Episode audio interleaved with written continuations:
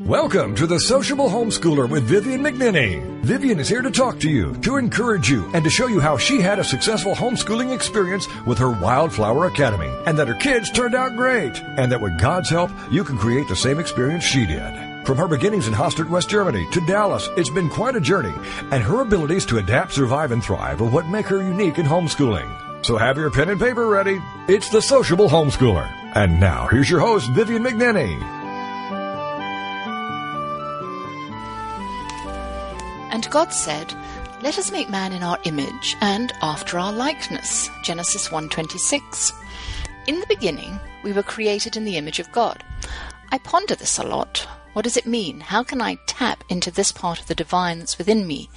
Is it my soul? Is it my heart? Is it my mind or is it all of me?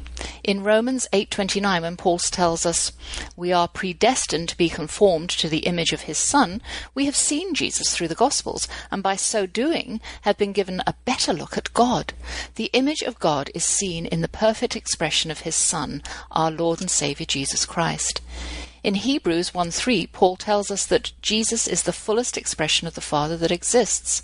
He is the imago Dei at its peak. The Father has predetermined that we are to be the image of God on the earth as His people. We are to be His image in thought, word, action, reaction, purpose, and nature. The target of the Imago Dei is extremely narrow. Not to be like Jesus is to not hit the target for us as Christians. Everything we do as Christians is towards this end. In order to achieve this, we need to look to the Holy Scriptures, we need to pray and fast, we need to fellowship with other believers. Living as Imago Dei is more than words. It's a reality we can strive for. It'll take the mundane out of our lives when we're able to wake up in the morning and say, I am made in the image of God. I am supernatural and uncommon. The image of God's Son is within me. Alleluia. Hello, welcome to the Sociable Homeschooler. My name is Vivian McNinney, and I'm here to dispel any preconceived ideas you may have about what educating your children at home looks like. It can be straightforward school or no school at all. It can involve world travel or a comfy seat on the couch. It can be in pursuit of passions or simply hanging out in a tree. Homeschooling can be embarked upon for a number of reasons, too. A physically challenged child or parent, the threat of bullies and overwhelming peer pressure, a particularly brilliant child who's bored in kindergarten, a conflict in religious values, a desire for the family closeness missing in your upbringing. For me, it's a lifestyle that suits the maverick lurking within.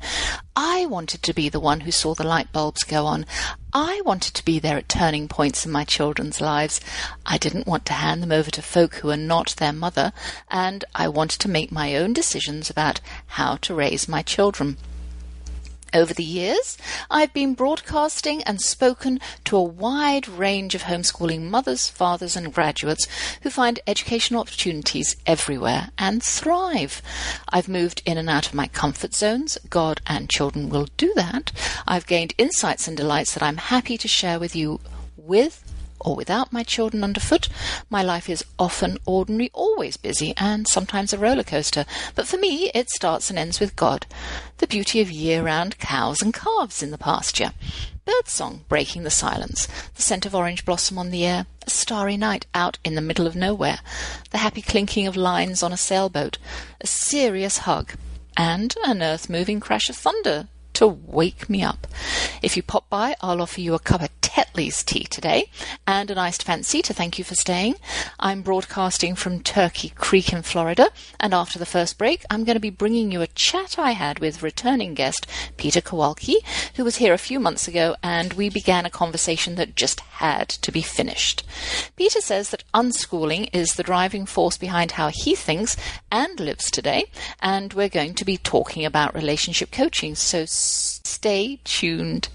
I'm all set, so grab whatever it is you're drinking and let me engage you with the latest and greatest from the household of the McNinneys where we're closing in on the end of our house sitting assignment and thinking about the meaning of life both in a spiritual way and within our family. Are you ready? My blue eyed cowboy and I read the Bible and a devotional every morning. Yes, we read aloud to each other, and it's lovely because then we can share thoughts that arise from the readings that day or the following week or based on other things we've read, ideas we've had. They lead to some interesting conversations both at home and with friends whom I visit from time to time. Consequently, I'm never at a loss for something to discuss. For the past month, I've been thinking about how I look at my life on earth this life on earth. I question my faith, something as homeschoolers we naturally do. Questions help us deepen our beliefs, religions, religious and secular. Questions can help us find our purpose. Questions will lead us to the desire to make a contribution to the world we live in. How do I walk on this earth? How does my transitory life and everyone else's, because none of us lives forever, make sense? And how do I deal with the sorrow, tragedy, and joy that keep me company? How does tragedy, sickness, disappointment, ambition, success, success, love, joy, fear, loss of a job and financial security, find a place, first in my walk with God on earth, and second with my Father in heaven for eternity. Eternity is the hardest part to get my mind around. My children loved the line in math with the arrow at one end that denoted an infinite number. There will always be a value larger or smaller than the largest or smallest number you can come up with. Let's look at eternity. What if the room I'm sitting in right now represents eternity and my life is less than a dust mote in the forever expanse? Does, does what happened to me during my dust mote span of life amount to much in the scheme of things eternal? Nope. But it amounts to me a lot and to God. Somehow I have to get through this blink of a moment on earth in order to spend the rest of my life, my eternal life, in heaven. How do I do that? I have to focus on heaven. I have to put everything that happens to me, good and bad, into this perspective of eternity. Undoubtedly, while I'm living this speck of a life, the boulders, the ruts, the valleys and mountaintops are massive, heartbreaking, and exhilarating. And while I'm living this speck of a life, I'm unique in God's eyes. God sent his Son to save me and prove his love for his creation, and he is with me. My life's important to me and to God, and he understands something I don't. That there is much, much, much, much more after my dust mote of a life. Why do we worry? Why do we grieve? Why are we jealous, murderous, charitable? Why are we so sensitively human? My trials and tribulations bring me strength, experience, compassion, wisdom, grace, understanding, love, joy, peace, and all the fruits. When I'm looking to eternity, heavenward, when I'm living in the moment, savoring my food, my tears, my joys, then my attitude towards my life changes. When I remember that God created the world for me to enjoy, a blip of a gift to make earth tolerable, then I try to look beyond my grief and enjoy or tolerate or cope or wish away today and all it brings. Life will be over soon, and we'll be on our way to our forever world, the one we're focused on. Once there, we'll be unique in that we have had the earth experience. None of the other heavenly bodies have except Christ. And that, my friends, brings us squarely back to the Imago Dei, doesn't it? Me and Jesus have both walked this earth. We have a shared experience. Let Christ in and help you with your life. And this is how I look at my life, where I've had my own share of worries and ups and downs, happiness and love. My experiences serve me. Do yours serve you? How do you look at life? Are you on your way to your father's house, or are you too involved with your own house on earth? Where are your sights? Set on heaven or here? How does your life fit into eternity? Only God knows, and He is so awesome I can't even begin to understand.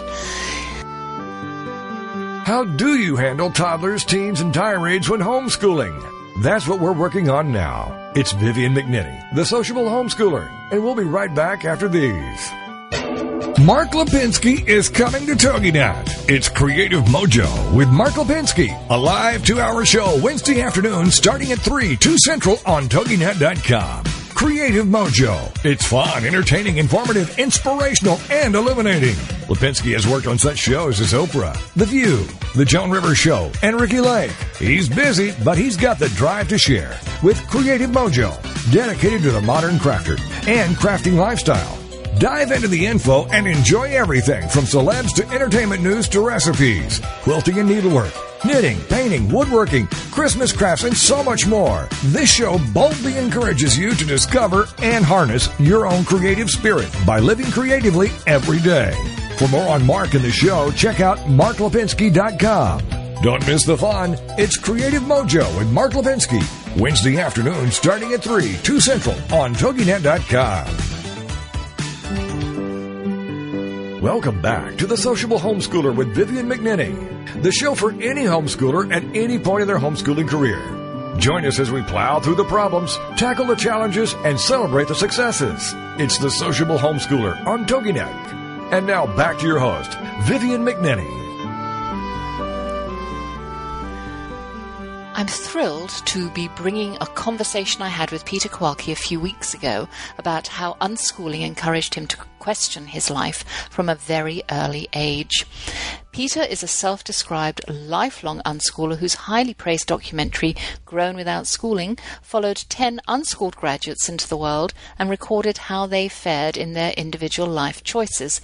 Peter lives in New York City and has consulted as a homeschool expert for media outlets such as the BBC, the New York Times, the Times of India, and Fox News. We're going to be talking about purpose, contributions to our world, and human relationships. So, all right, Peter. Unschooling, you, you say that unschooling shaped you completely and utterly, that without unschooling, your life would not be the way it is today for you. And um, that's, that's interesting. It's fascinating because one, one hopes as a parent that we are going to shape our children's lives in a particular way, and especially as homeschoolers, we hope they're going to look back and say, yeah, it was because of that. You know, it's because of the way I was educated that I am who I am today. So, talk about that a little bit about your unschooling background and how it led you to um, your life. Yeah, well, you know, a lot of times when we talk about homeschooling or unschooling, we usually uh, talk about it in the very narrow sense of it can improve the way that you know children are educated and the, you know how they it's a better way to learn. But there really is uh, there are deeper implications to to homeschooling and to unschooling. And one of those is that instead of just being told what to do you are given a wider latitude usually to make sense of the world yourself mm-hmm. a little bit, whether that's from, uh, you know, following the interests that you're interested in, uh, you know, the, the questions that actually are, are burning deep inside of you, or, or just from the fact that there's less of a, you know, a, a tabula rasa thing where, you know, this concept of, you know, kids are just a blank slate and you just pour it into them. Mm-hmm. Uh, as a, as a homeschooler, uh, from, at least in my life, uh, there was a, a, much wider latitude to, um, really work with my direct experience in life instead of just being told, oh, this, you know, this is a tree and this is a social relationship and this is how the world works. Instead, I am just being told this is, is, is that. I was, as an unschooler, I was more able to, to really work with the world. And that had profound implications uh, in my own life. Mm-hmm. Um, it basically, you know, it growing up, I I was told things. You know, I was told how the world world works, how we interact with each other on a social basis, how, you know, uh, you know, you know why the sun rises and the sun sets. But I was also given the latitude to um, really tap into that direct experience, which kind of goes back to what Zen Buddhism tries to teach. One of the things that Zen Buddhism tries to teach is instead of you know, uh, uh, defining your reality based on the on on a, on a structure you've built, a, a man-made structure. Just like actually observe it, observe the world. Mm. You know, it, it, actually taste the food you're eating instead of saying, "Oh well, you know, I'm eating eggs, therefore it's going to taste, you know, kind of proteiny and kind of yummy." Instead, actually taste those eggs, and and so I wasn't. That was kind of how it was for me with with my homeschooling in general. So, you know, I was very in touch with myself growing up because it was uh, it was very much my experience was very much directly. Uh, it wasn't it wasn't denied in any way. I wasn't told what to feel. I was able to actually focus on what I was feeling, mm. and uh, it, that led me um, as I got older to to question certain things, which also tied into my homeschooling mm-hmm. because you know one of the as a homeschooler I'd sit at home and uh, you know, I'd, I'd see these commercials that said, you know, don't be a fool, stay in school. And I'd go, wait a minute, I'm not in school and I, I'm doing okay. And my parents, you know, also seem to think I'm doing okay. And, you know, it got me questioning, you know, if, if, if something as fundamental as a school system can be questioned, what else can be questioned? Mm-hmm. So as an unschooler, I not only was maybe learning more efficiently, um, and that's been you know widely covered. But I also was uh, sort of I, was allowed to, I was encouraged to question how things were done, and I was encouraged to bring it back to, you know, what was I was actually seeing in the world, mm. what I was actually feeling in the world and so you know that has led me to uh, so, to some different places. It's led me, um, as we've talked about in previous uh, interviews, it led me to Vedanta, which is a spiritual, an Eastern spiritual path, and uh, you know that was born a lot out of this direct, this feeling of connectedness with other people you know, I was being taught, or you know, the world around me was sort of trying to to tell me, hey, you know, you're you're Peter, and you know that's that's Joan, and this is a table, and everything's separate, and you know you're you're this little ego, and, but on a, because I was allowed to really tap into what I was actually feeling and experiencing, I was, you know, I noticed on a on a on a subtle level that I was I was feeling more connected to other people. Mm-hmm. You know, people were saying, you're different than those around you. You know, everyone's their own little autonomous unit. And I wasn't feeling that. Mm-hmm. And because I was unschooler, I was able to say, well, I was able to follow that. I was able to listen to it. You know, I wasn't, it wasn't beaten out of me this, this direct experience. I was, this is what I felt. And then I went and tried to make sense of it. And that led me to Vedanta mm-hmm. and which basically focuses on, on that we're more connected than we think we are. And, uh, um, you know, that, that sort of thing has really, um, really influenced about everything I do. Yeah. And really, go. Want to go on? No, I was going to say that there's a lot of emphasis today on um, people who are sheep. You know, we, we just follow what everybody's doing and we don't really question that. We just go along with it. It's just maybe it's easier just to go with the flow. And leaders, these these people that are questioning, these people that aren't going with the flow, that are saying we can do things differently. And look at me, you know, I'm I'm still being able to support myself. And there are books out there about why, starting with why, you know, which is a question, a good question that um, you've you've probably asked many times. You know, I can see this happening and that happening, but why? Why do I feel this way? You know, you asked yourself yeah. that question. Well, Why do I feel connected? I, I yeah. Exactly. You know, to ask the questions and to, you know, not just in myself, but in other grown homeschoolers mm-hmm. that I've I've talked with, and I, have done a lot with grown homeschoolers over the years. You know, you you you see a lot of them that are, you know, pretty differentiated, and you know, in this business environment, you know, there's we're increasingly as the internet becomes a you know a, a big factor in business, and we get global, and so there's a lot more competition on on some level. There's a there's real big uh, uh, value to standing out and to being authentic mm-hmm. and to to doing things a little bit differently. That's that's a real business advantage. And so many people are trying to do it, but a lot of people don't even know how to do it because they're uh, they do they've they've they've grown up going along with the flow, going along. Not I don't know if I want to say sheep, but there has been a you know there is an emphasis of you know, there, there's one right way and here is that right way.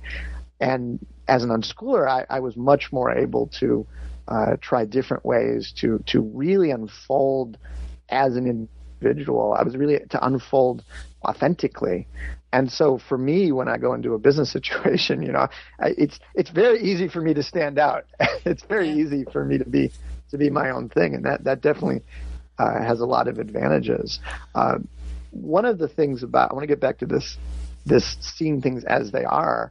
You know, one of the things I'm really excited about um, in my own life is uh, I, I really feel like I have a real sense of purpose. I, I definitely know what I'm here to do.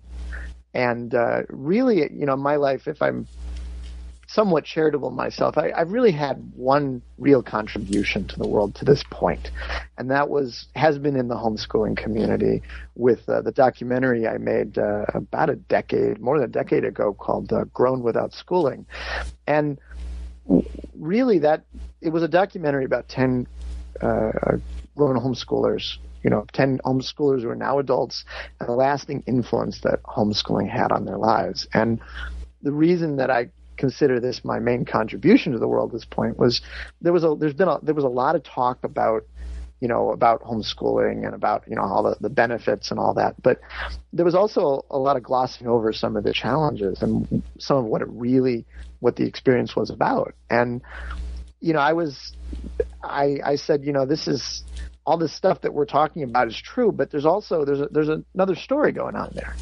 There's a it has deeper implications and uh, so I really consider my first contribution to the world to to really to add to that discussion a little bit, both with the documentary I made and with the uh, the grown homeschooler columns I've been doing for many years and publications such as Home Education Magazine and Life Learning Magazine and elsewhere.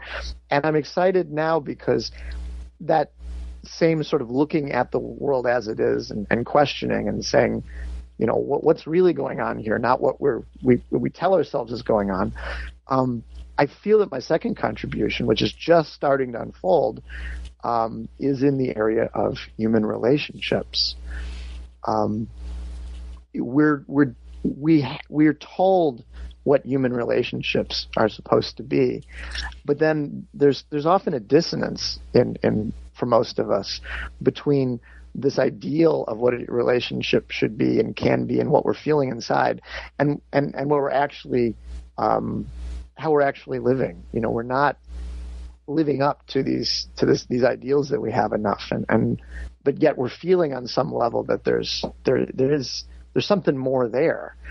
And you relationships have always been a very very big thing for me um, partially because what I was experiencing as an unschooler was I wasn't seeing enough people talking about or acting on but yet i was feeling it. I was seeing it. I was i was feeling connected to people on a level that i wasn't seeing other people engage on or acknowledge. Mm-hmm. and and uh, part of that came from as an unschooler when i was when i was uh, uh, you know young i had a really good uh, really great models. I had a really strong family life and really deep relationships. And I didn't know that when I that I was not supposed to have deep relationships with other people outside of the family, you know. And so when I, as a homeschooler, when I went out into that world, I had, you know, I was I was feeling this connection with people. I had some models for it, and then I was just coming across something that was really underwhelming, and it got me saying, well, why is this? Why am I seeing this potential for these deep relationships. Why am I experiencing it? And yet all around me, I'm seeing all these people that are not. And so I've been focusing on relationships for most of my life, uh, trying to answer those questions. You know, what is, what is love? What is the potential for relationships? And, and I've been, even while I was less directly in their relationship uh, business, I guess you could say. I've been working on it my whole life. This it's been one of the side projects that I've been working on all throughout my life. Just really having these phenomenal relationships and to an extent experimenting with mm-hmm. relationships. Just as an unschooler, I I would. Uh, I would do with my own education. You know, I'd go out there and I'd try things and I'd see how it how it worked. And so I did a lot of that with, with relationships. And I think the next big contribution, uh, which should be far bigger than my contribution to homeschooling, is uh, what I think I can I can help people who are interested in uh, having deeper relationships. How do you handle toddlers, teens, and tirades when homeschooling? That's what we're working on now. It's Vivian McNinney, the sociable homeschooler, and we'll be right back after these. Congratulations on being the proud owner of an adorable, soft, cuddly, sweet smelling, smiling, cooing, hungry, tired, gassy, screaming little bundle of joy. So now what? Where's the owner's manual for this thing? Where are my instructions? Right here. It's baby and toddler instructions with Blythe Lipman on TogiNet.com. Infant care specialist Blythe Lipman has worked with babies for over 20 years and works extensively with new parents, providing workshops, in-home visits, tips, and daily phone calls to ease those frazzled nerves. With baby and toddler instructions, you can get the advice you need on how to survive and enjoy your baby's first year.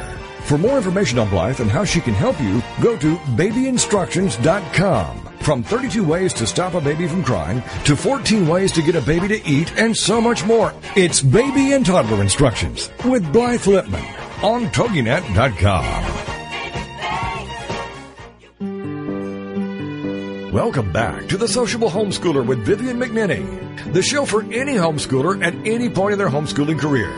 Join us as we plow through the problems, tackle the challenges, and celebrate the successes. It's The Sociable Homeschooler on TogiNet. And now back to your host, Vivian McNinney.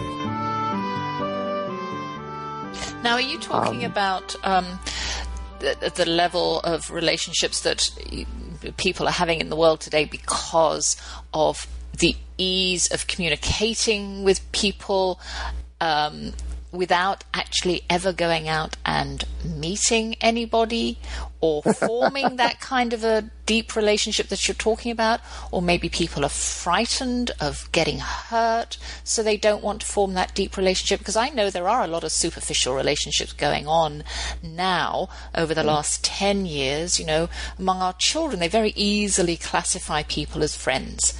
And I think, mm, yeah. really? You know, is that what you're talking about? A little bit, or are you? They've set the bar. They've set the bar low on. They've set the bar really low on friendships. They've set the bar really low well, you know, on communication because texting. I don't call that communication, really. you know, it's convenient to say meet me here at such and such a time, but we're talk- They don't know how to really talk to each other. You know, and and do what you're saying. This relationship thing. You know, that's a very interesting point you bring up because that is uh, a part of, of what I'm talking about. The uh, that we've set the bar low. Mm. Uh, what, frankly, the the work that I'm moving towards with this relationship coaching business that I'm I'm in the middle of starting is it, it actually applies to any age and not just this one where we're becoming socially fragmented and um, you know we're we're losing those deep interactions that we might have had a few generations ago, mm. where you know we'd uh, you know, that are now being replaced with the, you know, the non face to face communications. I, I, do think that in our technologically uh, centered world um, with you know unified communications and video conferencing and all this these various ways to connect that don't actually give us near people on a deep level there's probably more of a need for it today mm-hmm. there definitely is probably an emerging crisis in deep uh, uh, relationships with people but the frankly uh, a lot of the, the, the stuff that I, I uh, will be focusing on is really um, applicable to, to any time and place because it, it starts off with with sort of really setting the bar low, and that's why I'm glad that you mentioned this people calling each other friends when they're not really friends. One of the things we do in our relationships, and I'm I'm really talk going to talk about not just uh, uh, friends, not just relationships. It really applies to all people, you know, person to person interactions, but especially on one of the deeper relationships we you know that most people have their their spousal relationship their romantic relationship. You know we do do a lot of lip service about the idea of partnership in a relationship you know we have most marriage ceremonies the world over have some version of two people becoming one. Mm-hmm. but you know we'll say those in our vows but then we uh, don't live up to it you know, we it's on we we do lip service and then we quickly re, we set the bar low and what actually we can achieve in this, and we don't. Most of us don't even conceptualize that we can actually be two people becoming as one. You know, we subtly set the bar lower by thinking of it, you know as a relationship of being two autonomous people, two individual units that, you know, share resources and maybe communicate a little for common goals. Mm-hmm. But um, one of the things that I've uh, been focusing on and, and, really experiencing and trying to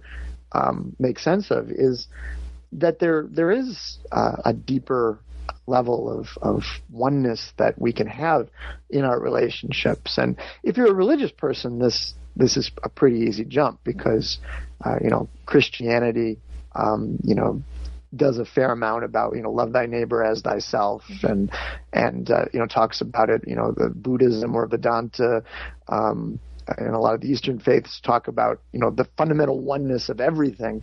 Um, so it's out there in a in a religious sense, but even in a non-religious sense, even if you're an atheist, um, there are a lot. Of, there's a lot more ways to uh, to integrate and to come together and to uh, can, to work as one um, than I, than we're really uh, even trying for. So you talking a little and, bit about uh, surrender? I know I jumped all over you there. Are we talking, are we talking a little bit about surrender? Because I'm thinking that in some people, in some relationships, people really don't want to give up who they are, even just a little, so that they can become more one with their yeah significant. Well, that's one of the things. That's one of the things that in the West we struggle with in some regards more than than the East does. We're very big, as you as you know, on you know individual autonomy, and you know the everyone's an individual. And so, whenever you talk about two people becoming one, there for many people there is this sense of, oh gosh, if I come together with somebody on a really deep level, I will lose myself. Mm-hmm. And part of that is is looking at it in the the wrong way. It's it, it's a kind of a, looking at it as a glass half empty. Mm. Um, you could say coming together with one that oh I'm not I'm less Peter, for instance. Mm. But there's really another way to look at it, and that's you're Peter plus this other person that you're your partner. It's it's not a negation. It's not a reducing of the self. It's an expansion of the self. It's becoming something much larger. You know, it's in some regards like you know, uh, like uh, just looking at when I was uh, when I was younger. You know, I, have always said that I'm the same person I was when I was 12 or you know 20. I'm I'm in my mid 30s now. Um, it's not that I'm not that. I'm just that plus more. Yeah. And really, that's what um, people do get scared about being, you know, integrating with other people because they do worry about losing themselves. But that it's kind of uh, doesn't prove to be the problem that most people think it is. No. Uh, now there are, um, you know, I don't want to be too generic about talking about better relationships. I, You know, there are. It's true that each relationship. Um, is individual to itself, and what makes a relationship better um, for an individual couple will vary from couple to couple. But there are some general things that um, will make a stronger relationship. Um, and the first thing, as I've kind of hinted at, is that is to set the bar a little higher, and to instead of um, instead of expecting it to be too different, you know, two separate people, two individually autonomous people, it does start with really taking that other person and saying they are a part of me. You know, they really truly thinking as a unit. Mm. And we, we're kind of you know, we've as a society, we're not necessarily moving in that direction. You know, you let's take uh, bank accounts for instance. You know, it's getting awfully hard to have a shared bank account. You know, yeah. it's there was a t- time when you could have a shared a bank account, everything was shared. Now you know when i when i try to log into my partner's bank account you know i i have to deal with their social security number and you know we've atomized mm-hmm. we've atomized that transaction and we've atomized our accounts and you know Facebook wants you to have an account, not to be a family account. There's no such thing as a, a family Facebook account no. and, or, or a spousal Facebook account. Mm. Um, and, and that's a very subtle thing, but it, it, it is along this, it's this thinking of not thinking, um, you know, as, as two people actually being as one. And, and that's a pernicious little subtle difference in thinking uh, that has big uh, effects. Um, and then once you get uh, once you start go- going down that pathway of uh, of saying, you know, we we you know, really identifying with your partner as yourself. Um, there are there are there are there are of course ways to to start to live it, not just you know not just positively thinking about oh I'm one with my partner. There definitely are practical things to get closer with your partner, and one of them is to focus on what your partner actually is mm-hmm. and and that's how you can actually connect with your partner too often we think of ourselves and we think of other people in terms of the the impermanent parts of ourselves that are changing and not really the essential us. Now, what I mean by that is that, um, you know, we think of ourselves or we think of our partners as as you know our bodies. That's an easy one, you know. We, but the truth of the matter is, is that none of us are the same people today that we were yesterday. You know, I, I have more wrinkles. I have, I, I could be more dramatically. I could have an arm lost in a, in a car accident or something like that. Um, the bodies are constantly changing and, um, I'm no expert on the, the, the, uh, the on, on, you know, the, the molecular level, but there definitely are, are doctors, uh, and, you know, and people that also interface with these, such as Deepak Chopra, who have talked about how within the span of like a year or two, you know, every every single part molecule in your body is different. You know, you're not. It's not a. It's not the solid thing we think it is. And then on the emo, on the the mental level, it's the same thing. You know, a lot of the ideas we have um, you know, do change over time too. So we, if we identify with our partner as or ourselves as you know I'm a Republican or a Democrat or I'm a uh, you know I'm I uh, uh, you know have these tendencies um, or I'm a you know a Christian or a Vedantin or you know whatever we we sort of our identities that we form you know these are not really us either they do they don't always change but a lot of them do change over time. They just change slowly enough that we're not realizing that it's a it's a dynamic system that these these are not really us.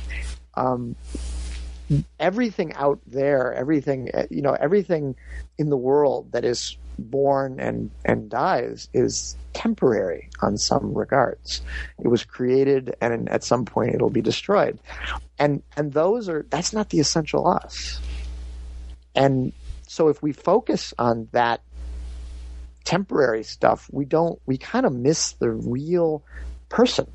And that temporary stuff looks different than us. We don't relate to it quite the same way because, you know, we look at our partner's hand and we see a hand that's not the same as our hand. So we say, oh, well, they're different. You know, that, that's something different than us. I am this hand, they are that hand. And so that's one of the problems we run into is we we focus on this changing stuff, which is not only not them, but it makes us feel different than them.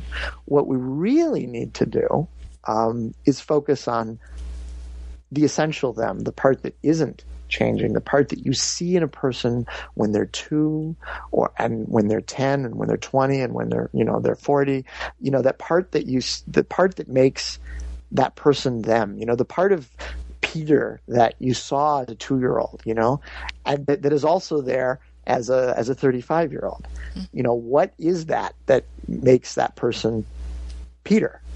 And what you find if you don't work from frameworks, you don't work from what people tell you it should be, and you actually look at it and experience it, you find that basically it comes back to uh, uh, to us all it comes back to this essential quality, this the part of you that experiences the world, uh, not the thoughts you have. You know, there's a part of you. It's it's hard because we don't often actually stop to look at it. But every thought we have, you know, who watches our thoughts?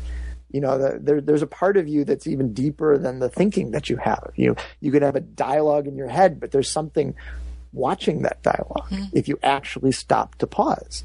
And if you just keep following that back, you find that all the things we we think are us are not us. There's something further back that more essential than that that is that that spark that you see in a little baby, and it's the spark that is you uh, at every age, and that's the part that you hold on to in your partner. How do you handle toddlers, teens, and tirades when homeschooling? That's what we're working on now. It's Vivian McNinney, the sociable homeschooler, and we'll be right back after these. Hi, everybody. This is Pete Dix of Beatles and Beyond. Why don't we all come together and hear some of the tracks off the latest Beatles release on this radio station?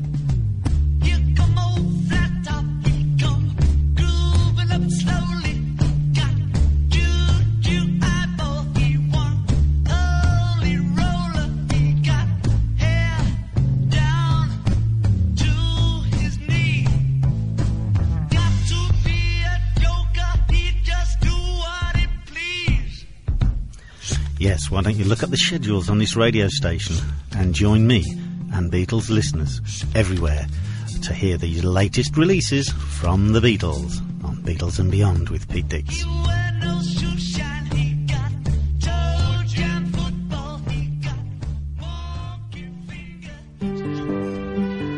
Welcome back to the Sociable Homeschooler with Vivian McNinney, the show for any homeschooler at any point in their homeschooling career.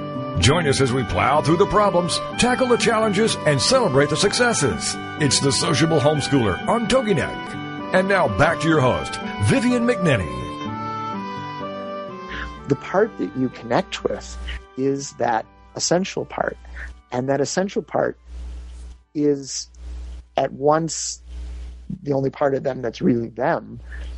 It's also the part, it also happens to be in you too when you strip away all this changing stuff, you you connect with your partner on a level that is really extraordinary. It's the part that is the foundation of this this love that that causes us to write all these love songs and to do crazy things that aren't in our best interest. The part that makes many of us say, well, you know, we're you know, everyone's a self-interested person, you know, that that that that that that uh, you know that everyone's really out to get for themselves. But then what do you do with the people who sacrifice? You know, really truly give up something that for them for somebody else. And the easy, one of the easiest examples is as a parent. You know, and, and when you give up for your children, you know, where does that real where does that love come from?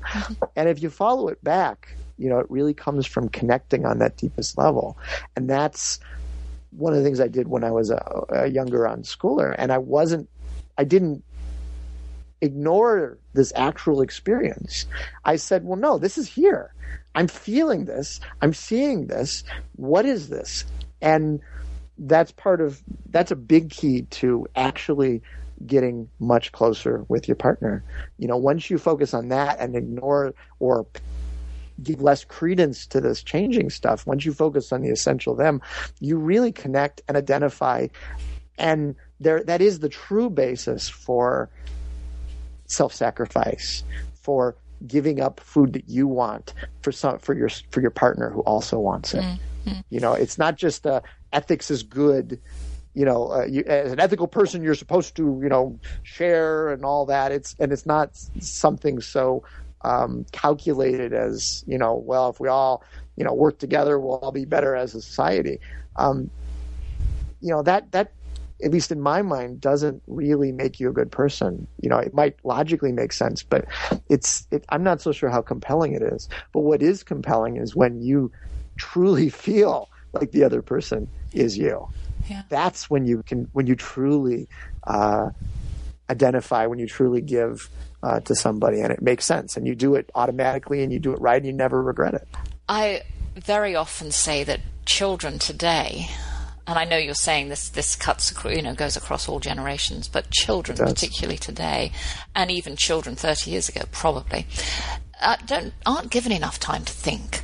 They aren't given no, enough time just to be, and so they they they don't do that. They don't dig down inside themselves to find out the essential them, and mm-hmm. they're they're too busy how how are you going to how can you reach those people? I agree with what you're saying, and you know, without I don't know, without all of this electronic stuff, maybe more people would sit and um, be and think and consider. There's nothing. There's nothing wrong with the tools. You know, the tools are the tools of social media and smartphones. There's nothing inherently wrong with the tools, but the way we're using them is not maybe always the best practice. How do we connect with people who aren't connected with themselves? Well mm-hmm. well, you can't force it on it first. First of all, you can't force this on people. But on some level, at some time, you know, every person is going to real. You know, when they feel that vacuum, they might not even know why they feel the vacuum, but when they feel that vacuum, that purposelessness, that lack of connection, you know, then they start to go looking at some point. You know, now maybe it comes in the form of a crisis. You know, maybe it, you know, there's many ways that people come to it, but um, the you know you're you're right. You know, a lot of people are not. Um, taking time to really get in touch with themselves. That's part of why meditation is becoming somewhat popular in the United States mm-hmm. because basically what you what we're talking about right now is the the value proposition of you know Buddhism and Vedanta and meditation. Yeah. It you know, when you cut out all the form and, and the ritual and the, the, the, you know, the, the technique, it essentially is stopping all the clutter that's distracting you from the real and getting in touch with, with what is real. And if if indeed all the stuff out there is all changing all the time and you know it makes it seem like we're all separate and all that stuff um, you know the east sort of believes well just sit reflect and that silence um, you don't need anything out there to be enlightened. It's, it's all inside. It's always been there. Mm and all you got to do is pay attention to it. You know, people are walking around and they're empty, and they think, "Oh, well, I need to go shopping because I need new, more shoes. That'll make me feel better." Or I need to change houses, sell this house and buy another house. That's why I'm feeling like that. And for us, for Christians, it comes down to that imago Dei. We know we have a part of God within us, and we're searching yeah. for that. We talk about you know Christians uh, basically uh, surrendering, you know, knowing they have a part of God with them, and you know, there's many ways to approach it, but it, it does boil down to that idea. Mm-hmm. There's, there's, and and you don't even have to be a Christian for this uh, uh, getting in touch with the essential. That's basically what you're saying. You know, mm-hmm. if if God is with with with is inside of you as a Christian, you know, really the the the challenge is to realize that. Mm-hmm. You know, God's there. It's not like you're you're banishing God. He's there. But yeah, you gotta you got to realize that. And once you realize it, you're, and that's, you know, Buddhists would say, then you're enlightened. Yeah. You know, Vedantins would say, then you've found moksha. And if you're not uh, a religious person, and you know, there's many people in the U.S. who are not, or, or, or haven't seen the deeper meanings of uh, meaning of religion. Um, you know, you could still be an atheist and make this journey too. Some of the things that couples can do to um, get closer together and really realize a deeper relationship.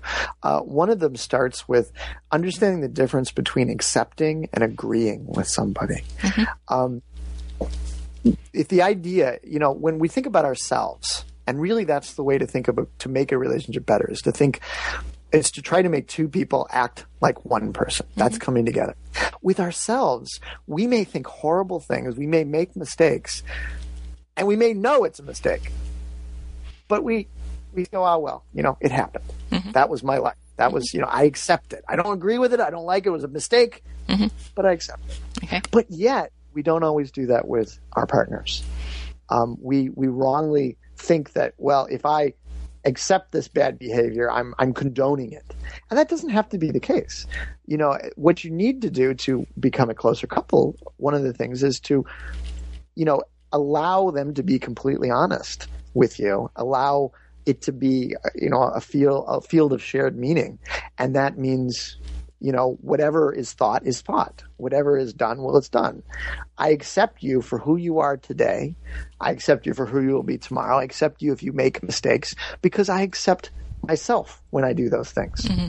Now, that you don't have to agree with it. You could still say, "Oh yeah, you know that that infidelity was pretty darn bad for our relationship. That mm-hmm. was." Or, you know, lying to your boss, that was not so good or, mm-hmm. you know, whatever it may be.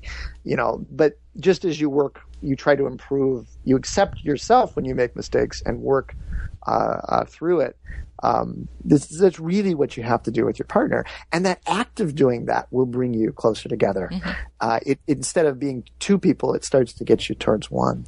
One, uh, I just I know we don't have much time, but one other um, very applicable, practical thing you can do to get to one is just change the nature of how decisions are made. Um, you know, when we when you when you're working together as one, when, again, you think about yourself. How do you make decisions? Well, you think of a bunch of ideas and you try to f- figure out which ones make the most sense. It's not about, you know, oh, part of you suggested an idea and then the other part of you suggested another idea and you, you have to hold on to that or you'd be, you know, conceding something, you know, you, no, you just say, well, what's the best idea? Yeah. Well, that's really the way that uh, a, a good couple can approach decision making. It's not about my side, your side. It's a here's here is the situation as I see it. Here's why this might be a good course, and then the other person also throws that sort of sensory data on the table. You know, here's my logic, and here's why I think this should be this way, and then you work it out together. And if you're not coming from a balkanized perspective of, you know, I want to win the argument, I want to be right, and you just come from a what is the right thing to do perspective, then you know you will depending on how hard it is it will dictate how long it takes but you will come to the same ultimate uh, decision. And for little things you might not need to do that but for big decisions you do need to do that. And and that just comes from not having sides basically. Yeah. put it all on the table. And work at it from that place. And also, when you do it that way, you are more liable to really act as if it's one person because you're no longer at that point trying to meet the needs of Peter or your partner. You're now meeting, you're now saying, well, here's the all the needs. It's not some are Peter's, some are the partners. It's here just it's just needs. Mm-hmm. Here's the needs. Here's the situation. I, it's not about like who's the troublemaker or you know it's just here's the situation. Here's the needs. What do we do about it? And that's what you do in when you're making decisions as one. And that's what you do if you're two people who are acting as one. It's the same concept. So the, the i'm really excited about the relationship coaching i'm doing because um, i think this is it's not something new. I'm not in i'm not creating anything new but because of my unschooling experience i've been able to be pretty authentic. I've been able to see relationships as they actually are and an actual experience. And I've been daring enough. I'm daring enough to say, well, yeah, let's act on what's actually going on. Yeah. You know, even if that's not how we normally do it, let's let's do this. And you know, I, I've already had success for for you know decades on this front, and so I'm very excited to. So, uh, do you have a website about this? we do. And I'm, we're still in the beta stage. Uh, so it's more, at this given second, it's more of a put your name on a mailing list. Yeah. Uh, we're going to be rolling out a blog soon. Uh, and, and we, we are taking, I am taking clients right now, but, uh, it's, it's very much in a beta stage. So of course we'll give you a discount and all that. Um, because we are still figuring out the, the 100% the right form. But you can find more information at KowalkeCoaching.com. Okay. My last name is K O W A L K E. So KowalkeCoaching.com. I was talking to Peter Kowalke, an unschooling advocate best known for his work on grown homeschoolers and the lasting influence of unschooling. Peter lives in New York City and speaks at home education conferences.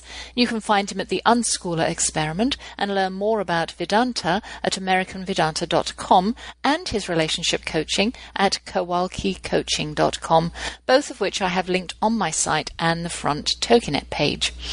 I opened the show with Imago Dei, and Peter and I talked about the essential part of us, which can be found through meditations in silence and in prayer. And as Christians, we can also find it through scripture and fellowship. The essential part, the spark. I love that. The best part to hold on to. And Peter encourages us to find it in ourselves and in our partner. The part that you connect with.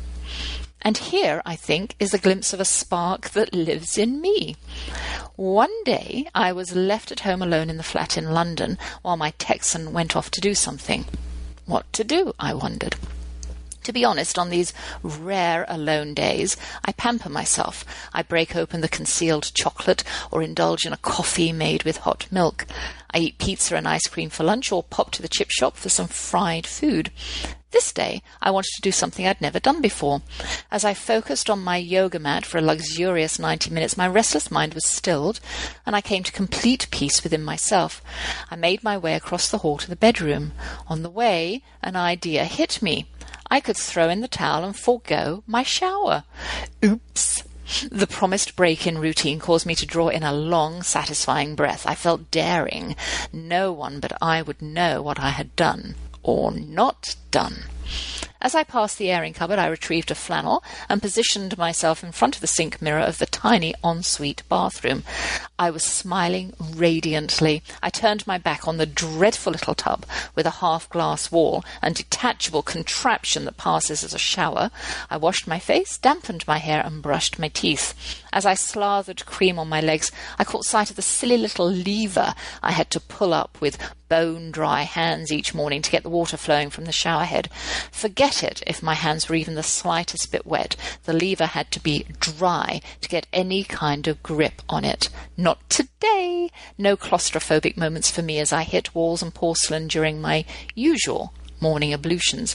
No massive towel, whose absorption rate was debatable, to do battle with in the small, cramped space. Not this morning. No puddly floor where the seal around part of the glass enclosure didn't work.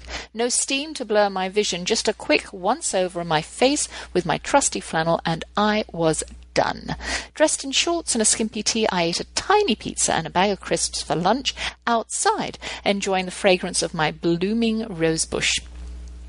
I uncovered the hidden stash of chocolate in the hall closet and the freezer, and between heavenly bites wrote up a storm.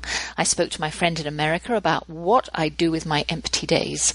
The spark in me, the part that takes pleasure in simple things prayer, yoga, chocolate, writing, talking to a friend, and going without a shower. No rushing, no stress, no rat race. Here at Turtle Creek in Florida, the days are much the same, only there's no fast train to London, just a car ride to LaBelle, where there isn't very much of anything except a grocery store and a honey shop, which we're partial to. The people around here joke that they get up with nothing to do, and by the time they go to bed that night, they're still not finished. we see no malingerers, neighbours don't drop in from boredom. Every now and again, I'll meet someone on my way back from walking the dogs at the crack of dawn, or in the evening, the odd golf cart will hum past the house. I see more alligators than people, which at the moment suits me just fine. This time last year, Dortz left to board her ship in Invergordon which is in Scotland. It was to be her first professional dancing job, one where she was going to be paid for doing what she loves.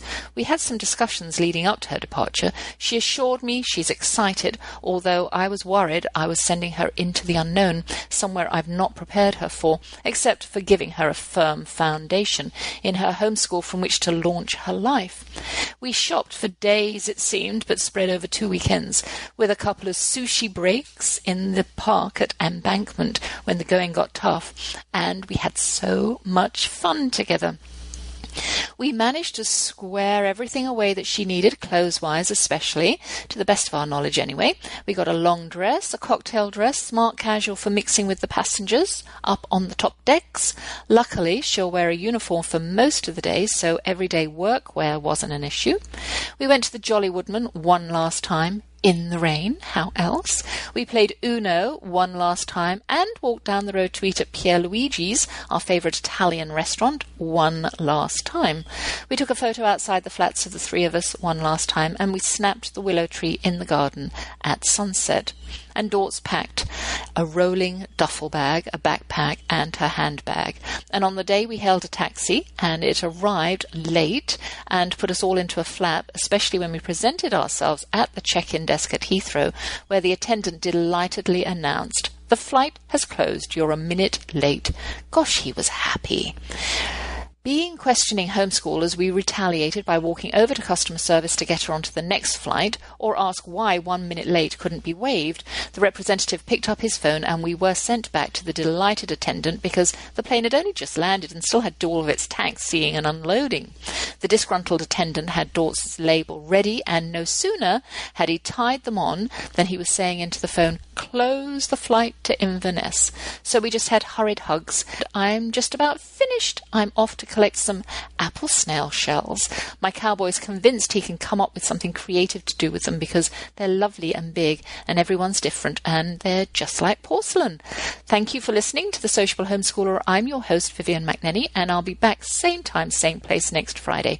Without further ado, I'll say thanks to my handsome husband who believes in love at first sight, our four children who are the result of that belief, the hard-working staff at Toginet Radio, my producer Sabrina, my guest this week, Peter Kowalke, and you, my faithful listeners, especially Hannah, Joel, Anne, Rosemary, Kathleen, Esme, Millicent, Margaret, Jacob, Walter, Jane, Olivia, Tina, and oodles of others who are part of my growing audience. Stay tuned all the time and catch lots of great shows to help you through your day.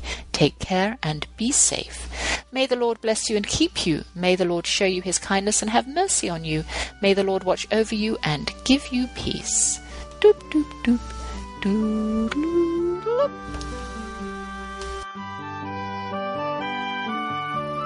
Thank you for joining us for The Sociable Homeschooler with Vivian McNinney on TogiNet. The Sociable Homeschooler is Vivian's attempt to help dispel the stereotypical homeschool family. She and her husband have four grown children ages 24 to 18 who were willing guinea pigs for her foray into homeschooling, the Wildflower Academy, which flourished for 15 years. Vivian is here to be an encourager to all of you who are thinking of homeschooling. Plus, you'll have some great ideas on homework, vacations, keeping science projects in the house, and being popular versus popularity. So, we'll see you here next Friday for another engaging hour with a sociable homeschooler, Vivian McNinney.